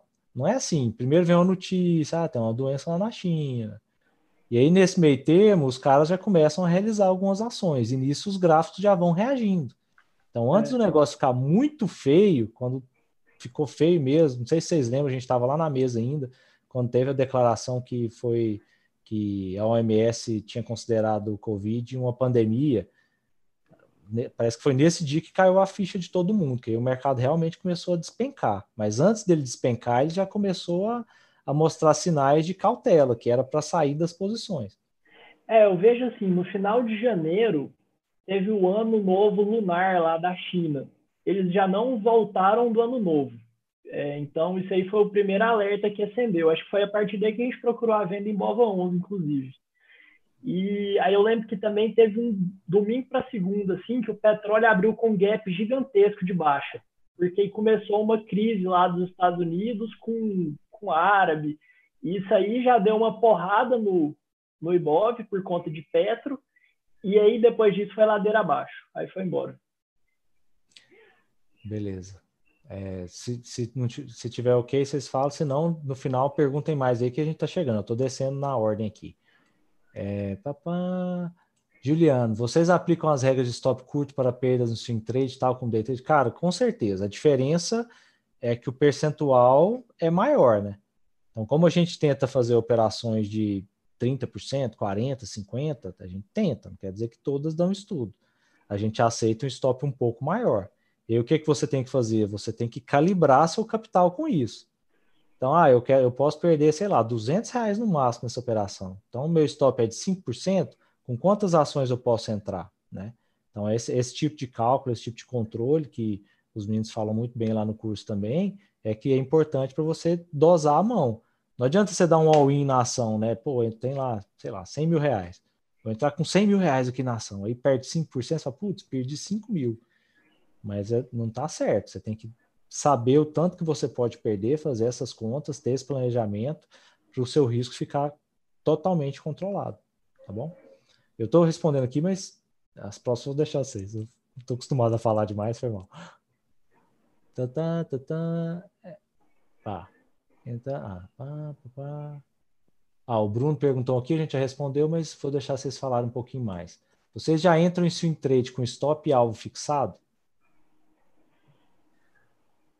É, esse foi um pouco que a gente falou, né? Só com stop loss, né? Com, com, com o stop se a operação der errado, né? O alvo a gente tenta ir conduzindo pelo que o próprio preço o mercado está mostrando para a gente. O movimento, a, a, a tendência que está sendo confirmada, ou uma aceleração de preço, enfim. Cícero perguntou aqui, vamos lá, vou, vou revezando, uma faço para usar uma para o Bruno. Poderia mostrar rapidamente como é feita uma entrada? A gente já fez. É mais por gráfico?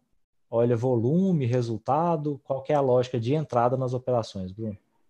É, cara, a entrada é, ela é feita por gráfico. A tomada de decisão ela é feita exatamente por gráfico. É, Teve uma vez que a gente fez uma entrada por tape reading, foi um swing trade bom também, Qualicorp, lembra, Fred? Mas é. não é o. A gente usa um player terminando, terminando de zerar uma posição, mas não é o nosso usual. A gente faz entrada é, gráfica e a gente usa vários é, indicadores para auxiliarem na tomada de decisão. A gente avalia o volume, é, a gente às vezes considera também médias móveis. O Fred é um cara é, assim bem purista, raiz. Fred, é, raiz. Ele gosta do, do gráfico, volume e, e, nada mais.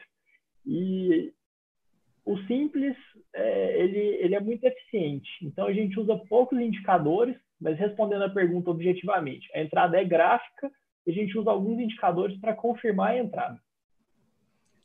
Zaru, é André. Sempre difícil, mas não sabemos quando vai ser o topo. Usa um stop de gain móvel?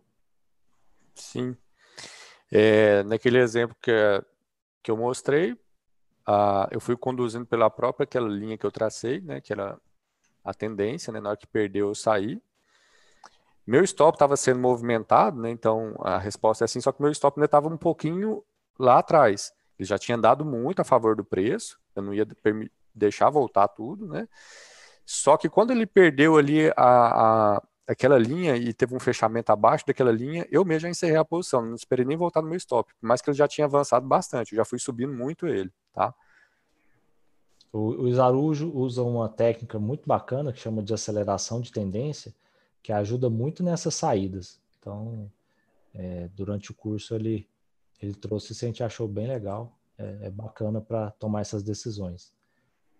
É, o André perguntou que se nessa entrada, Isaru, aí tem que ser para Isaru, porque foi é na operação de PRI. Você levou em consideração o gráfico semanal e mensal, ou você olhou só o diário? Eu Raramente eu uso o, o gráfico semanal. Geralmente é só o diário. Sempre, vamos dizer, que 90% é, das operações é tudo analisando ali preço, candle e, e olha o volume também. Vocês, é, se vocês repararam lá na imagem, tinha o preço e o quadro de volume de negociação embaixo. Basicamente o que eu olho. É, muito poucas vezes, assim, eu lembro de, de, dar uma olhada no semanal ou confirmar alguma coisa do tipo um indicador de OBV, é muito raro, assim. Geralmente é só a... Eu não sinto falta, pelo menos. Tem gente que gosta de olhar, não tem nada de errado. Eu olho só gráfico diário mesmo, com volume. Brunão, pergunta do nosso trader noivo lá da mesa, James Vinho. Oh. Vocês usam figuras gráficas para o swing trade? Cara, a gente ensina bastante, não ensina todas, porque figuras gráficas é um negócio meio infinito, tem muita coisa. É... E, na verdade, eu particularmente não sou muito fã, porque eu aprendi com o Fred a ser mais simples, o menos é mais, e, na verdade, quase toda figura você analisa, você transforma ela em pivô, em coisas mais simples. Então, é, a pergunta, assim, respondendo a pergunta, eu particularmente não sou muito fã de figuras gráficas. Sei o que, que você acha, Zaru? Mesma coisa, né? tem algumas coisas que a gente vai passando, né?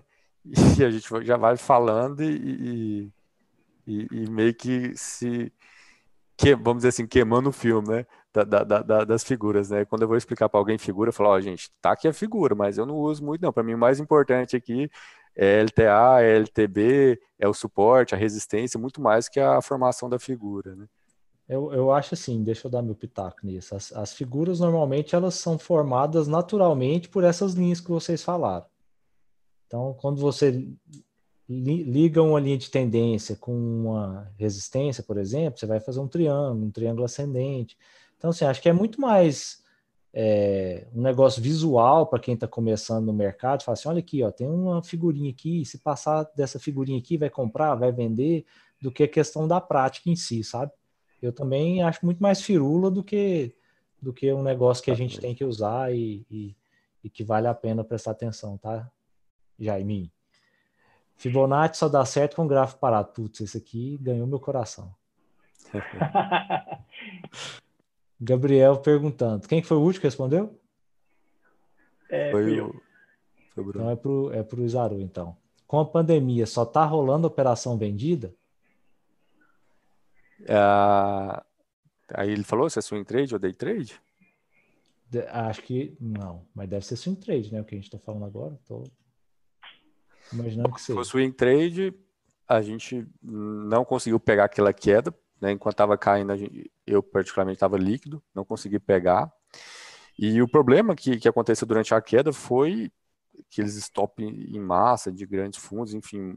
Você olha o gráfico do Ibov, uma, o Ibov de que andava muito era uma média de 3%, e, e se olhando o gráfico do Ibov nessa queda, candles de 15%, 10%, né? Teve o dia que, que deu quase 20%, né? Que deu quase o terceiro circuit breaker. Então, você fazer entrada ali, principalmente na hora que, que a gente percebeu ali que, que quando chegou ali acima do abaixo entre os 70 e os 60 mil pontos, o preço começou a travar e muito gráfico ali começou a fazer fundo mais alto, né? Depois de um certo tempo que já tinha caído, começou a fazer um fundo mais alto, é, querer fazer um topo mais alto, ensaiar uma, uma, uma reversão de tendência para alta, a gente encontrou um problema é, mais grave que foi o tamanho dos stops, porque os candles estavam muito grandes. Então, você fazer uma entrada ali era um stop de 15%.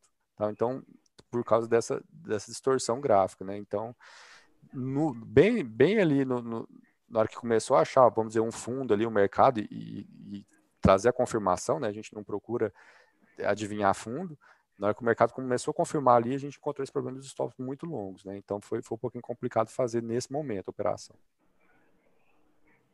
Massa. Vai ter, vai ter que ser outra para você também, Zado, porque está o seu nome aqui. Você poderia ter conduzido essa operação de PRIO pela mínima do gráfico, do fundo do, do candle do gráfico diário? Quer dizer, perdeu a mínima do último fundo no diário, pula fora? A levar candle a candle, seria é, isso? Stop isso. barra barra. Uhum. Eu acho que a gente teria. Deixa eu olhar aqui o gráfico, mas acho que a gente teria saído bem antes, né? Se a gente faz isso.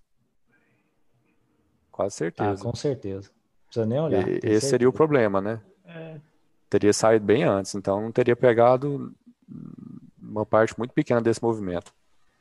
É, o problema disso, é o André que perguntou? É. O problema de, desse tipo de estratégia, André, é que ela tira quase que completamente a sua chance de ganhar muito que é muito improvável um ativo, mesmo esse que subiu 130%, não ter nenhum dia nesse meio do caminho que ele não perca a mínima do dia anterior. Entendeu? Então, é, eu, eu, particularmente não gosto desse tipo de estratégia porque ele te limita muito. Às vezes você está arriscando um stop de 3%, mas você vai sair ganhando 2%, 1%, porque isso vai acontecer rápido. Então, tem, a, tem o jeito de fazer, de ir levando nos fundos, né? Ah, subiu, coloca no fundo, no fundo que formou. É, é difícil, não tem como a gente falar disso em detalhes aqui, mas tem uma forma mais tranquila de se fazer. E assim, e não adianta, o stop curto ele é vantajoso, mas também não adianta ser um stop curto se ele não for lógico. Ah, não, então já que stop curto é, é o top, os meninos estão falando aqui, o Bruno e o Zaru estão falando, o Fred também, então eu vou pôr meu stop de 1% em todas as operações. Ah, não é assim, não, não funciona. É. Tem que ser um curto com lógica, né? Você tem que, não, é, meu stop, ele não vai ser tão longo, vai ser aqui de X%, mas ele está numa região que eu vi que foi uma região de defesa que eu estou bem defendido. Porque senão você fica nesse away, você sai, o negócio anda mais, é, é encrenca. Concordam comigo? Não sei se o Zaru e o Bruno concordam. Concordo, e eu acho que assim, só corroborando, aí entra o que você falou que ser engenheiro nessa hora e ser saber fazer integral não adianta nada. É, isso é, essa que é a inteligência de mercado que você precisa, uma da parte das inteligências de mercado que você precisa para o swing trade, né? Que é, por exemplo, saber posicionar o stop e não fazer, gosto de falar, ah, vou stopar 1% que é stop curto. Você faz a operação ficar burra, né? Então, você vai ficar tomando um monte de stop, uma vez ou outra vai dar certo, mas não, não cria uma lógica operacional interessante. É. Massa.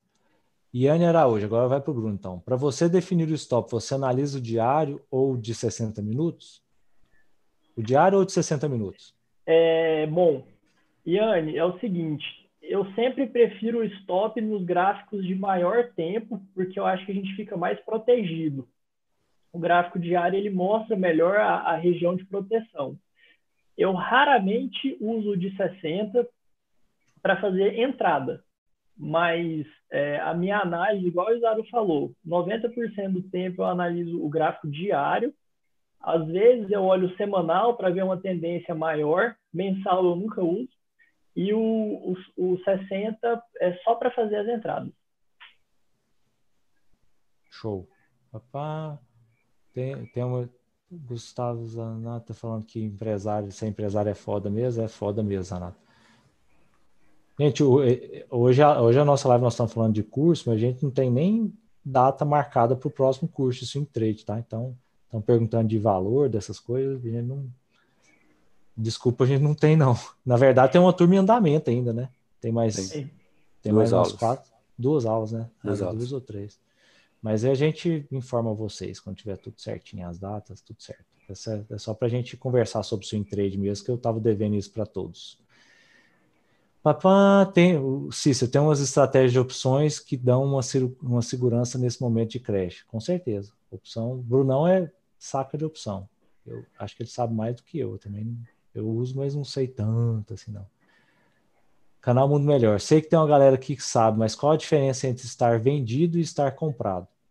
E acrescento mais um, Isaru, já que você quer o próximo aí. Explica para eles vendido, líquido e comprado, por favor. Tá. É, bom, comprado, você assumir a posição comprado, você literalmente compra um ativo esperando que ele é, tenha uma valorização de preço para você conseguir fazer uma venda mais caro, né? Então você fica posicionado comprado no ativo. Quando a gente fala que está líquido, né? Então, por exemplo, a gente falou lá que quando a bolsa estava caninha estava líquido, quer dizer que a gente não está posicionado em nada, né? A gente está com, com, o dinheiro todo lá na corretora. Geralmente, para não ficar parado o dinheiro, a gente põe num CDB de liquidez diária, né? Que aí o ativo, né, por mais que, a, que o CDI está lá embaixo, mas melhor render alguma coisinha ali do que nada, né? Então, porque ainda mais porque a gente sempre fala que não está operando também estar operando, né? Então, às vezes, se você não está vendo nada ali no mercado, é melhor você ficar de fora e, e, e deixar o seu, seu dinheiro ali guardadinho, né? Do que você ficar sendo estopado achando a operação que está ruim, que não tem um risco retorno legal, que não tem um stop lógico, né? Qual que é o stop ideal? O stop é, é aquele que o stop em proporção que você pode ganhar na operação ele é pequeno, né? Então, se você não está achando isso, você fica líquido, que, que, isso também é operar. Você continua na disciplina ali, analisando o mercado, mas só olhando. Na hora que achar a oportunidade, aí sim você entra. E operar vendido é o que a gente falou. A gente vai fazer a venda, né? Então, no nosso estudo, a gente está vendo que está entrando uma tendência de baixa, é, armando um pivô ali, perdendo uma mínima. A gente faz a venda, né? Esperando que o, que o preço caia do ativo. Então, a gente vende caro para depois recomprar mais barato e obter o, o lucro, né, do, do delta do, do, preço, né? Beleza, top. Brunão, vocês usam algum tipo de deve ser estatística, porque ficou escrito. Vocês usam algum tipo de estatística nas operações? Deve ser análise Sim. estatística, não sei. É, eu, bom, a gente usa estatística em dois momentos. Um, para entender questão de gerenciamento de risco, então a gente fala muito nisso entre a gente, assim, a questão de distribuição de carteira, e aí varia muito do capital de cada um. Tipo, um cara que opera 10 mil, 30 mil, igual o Fred falou, é um tipo de gerenciamento. O cara que opera, sei lá, 100 mil é outro. Se você for operar um milhão, já é outro gerenciamento. Então, você tem que aplicar a estatística para definir tamanho de mão, formas de entrar e tudo mais. E a outra hora que a gente usa a estatística é para analisar a questão de assertividade mesmo e payoff das operações, para entender essa questão de relação risco-retorno. Não sei se eu fui claro, mas acho que são as duas principais horas que a gente usa estatística, né? Que é gerenciamento de carteira e análise de risco-retorno e rentabilidade. Show, acho, acho que é isso que ele queria saber. Se não foi, você perguntei de novo para nós, Cícero. Está chegando no fim, hein? Rogério, Zaru, acontece muito de entrar numa operação de day trade e levar a operação para swing trade? Ah, já comp... ah não, é, deixar isso para o Bruno. Pode responder, desculpa, Zaru. Tá. É, não acontece muito, porque a análise é bem diferente, viu, Rogério? A, a gente, as tomadas de decisão de, de swing trade e day trade são bem diferentes, né? A, as variações de preço que a gente busca, o motivo de entrada são bem diferentes. Então, seria muito ali uma coincidência as duas se unirem, né? E aí sim você pode carregar, né? Então, às vezes, por, pelo motivo de, da análise de day trade, você posicionou lá, comprado, e o ativo valorizou muito, e coincidentemente armou um pivô de alta no gráfico diário, e você quer carregar aquilo ali para swing trade. Então, seria muito mais uma coincidência do que do que uh, não, não é muito usual, não, tá? Beleza, Brunão. Acho que papá. Ah, Rogério. Existe alavancagem no swing trade? É, bom, existe. É, o que eu posso falar, as duas principais formas que eu conheço é termo e opções. Mas eu eu, particularmente, uso um pouco de opções em algumas, é, algumas épocas específicas e eu não recomendo de forma alguma, principalmente para quem é iniciante. É, eu acho que o principal é pegar o seu capital, dominar aquilo ali, o psicológico de operar.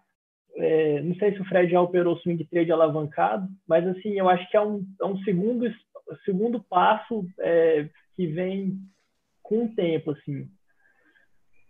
Eu, eu já operei, Bruno, que antigamente a corretora emprestava dinheiro para você fazer swing trade, sabe? Então já fiz umas loucuras dessas, mas as que eu fiz não foram legais, não. São algumas memórias ruins.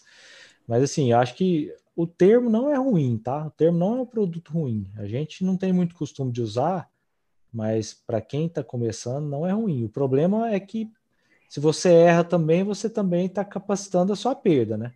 Se você acerta, você vai ganhar bem, mas se você erra também, você vai perder ainda vai perder o, o, aquele, aquela taxa que é cobrada no termo. É... André, vai ser abordado swing trade no super investidor? Cara, a gente fala muito de análise técnica no super investidor, sim, tá? Não é com tantos detalhes, igual a gente dá num curso que é específico para isso, mas já vai dar uma, uma base muito boa. Talvez, se vocês gostarem e quiserem se aprofundar, tem muita gente que faz isso, né? Faz o super, depois quer se aprofundar no, no swing trade e faz o curso com os meninos. Juliana Queiroz, cadê os likes, meu povo? Boa, Juliana. Galera, vamos encerrar então. Eu prometi para o Bruno que ia demorar só uma hora e meia. Então tá uma hora e 37 minutos. Passei sete minutos do prazo. É, agradecer a presença dos dois, falar que é, uma das coisas mais tristes dessa desse problema que a gente está vivendo é ficar longe de vocês. Gosto mais de, da turma, gosto mais de vocês dois. É, é muito ruim ficar sem essa convivência. Espero que a gente possa estar juntos novamente. Escutar a voz é uma coisa, né? Agora estar tá no mesmo lugar, poder brincar, fazer piada, é, trocar ideia é completamente diferente. Então, se Deus quiser, logo, logo estaremos juntos. Agradecer ao Rogério. O Rogério fez uma última, a última, hein? Tem curso superior para ser tem, ter um curso superior pode ser um diferencial competitivo na profissão de trader? Hã? Hã? Cara, eu acho que não. A gente, inclusive, tinha um grande trader que tinha segundo grau é, e o cara operava bem pra caramba. Então, eu acho que não, não é necessário. Eu também acho que não. É, tanto, tanto é que assim, eu sou dentista, né? Então, tem, para o que eu faço hoje, a faculdade que eu fiz, não faz diferença nenhuma.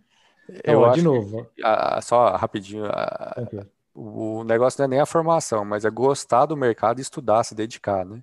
Acho é. que isso é muito maior do que a dedicação. A, a dedicação é muito maior que a especialização. Então, ó, da minha parte, agradecer a todo mundo que assistiu. Devagarzinho a gente vai criando um público para esses momentos. A gente está aqui realmente para ajudar, tá? Não, não, não tem segundas intenções, dá um trabalho, a gente pensa, a gente se organiza, né? O bom que para mim é fácil, porque eu tenho pessoas sensacionais igual o Bruno e o Zaru ao redor. Os dois são muito bons, tem uma turma lá na mesa também que são muito boas, devagarzinho vocês vão conhecendo todos. Então, agradecer vocês que ficaram até essa hora com a gente aqui. Se o Bruno e o Zaru quiserem fazer uma despedida aí também, fiquem às ordens. Ah, Acho que é o que você falou, Fred começar aqui, Zaru. É, primeira questão de não poder operar junto é muito ruim.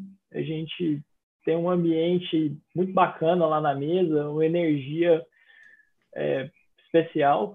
É muito bom a gente estar junto. É, segundo, agradecer todo mundo que ficou aí até tarde assistindo a gente. Espero que a gente tenha levado um pouquinho de conhecimento para todo mundo, porque, igual o Fred falou, o intuito é a gente estar tá compartilhando conhecimento, passar um pouquinho do que a gente já viveu e já aprendeu. E acho que é isso. Agradecer todo mundo, agradecer a oportunidade aí do convite. Obrigado.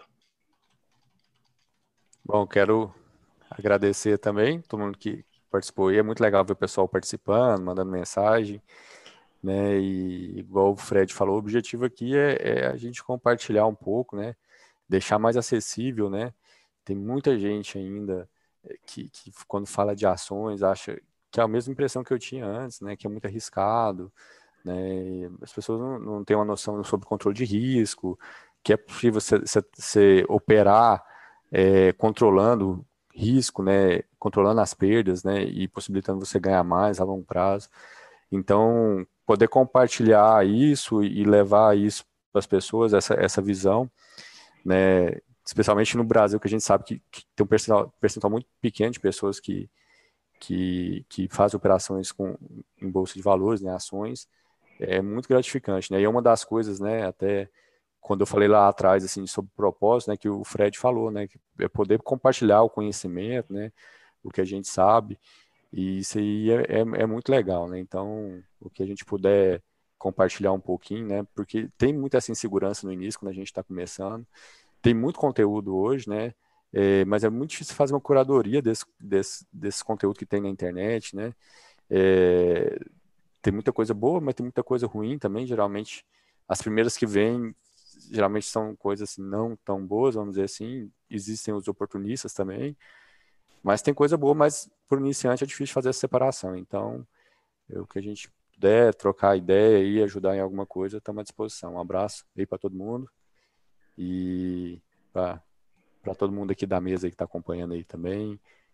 E agradecer ao Fred aí também ao Bruno aí. Valeu. Valeu. galera, boa noite, bom descanso. Bora dormir que amanhã é. tem day trade. Bora. Valeu. Boa noite. Boa noite.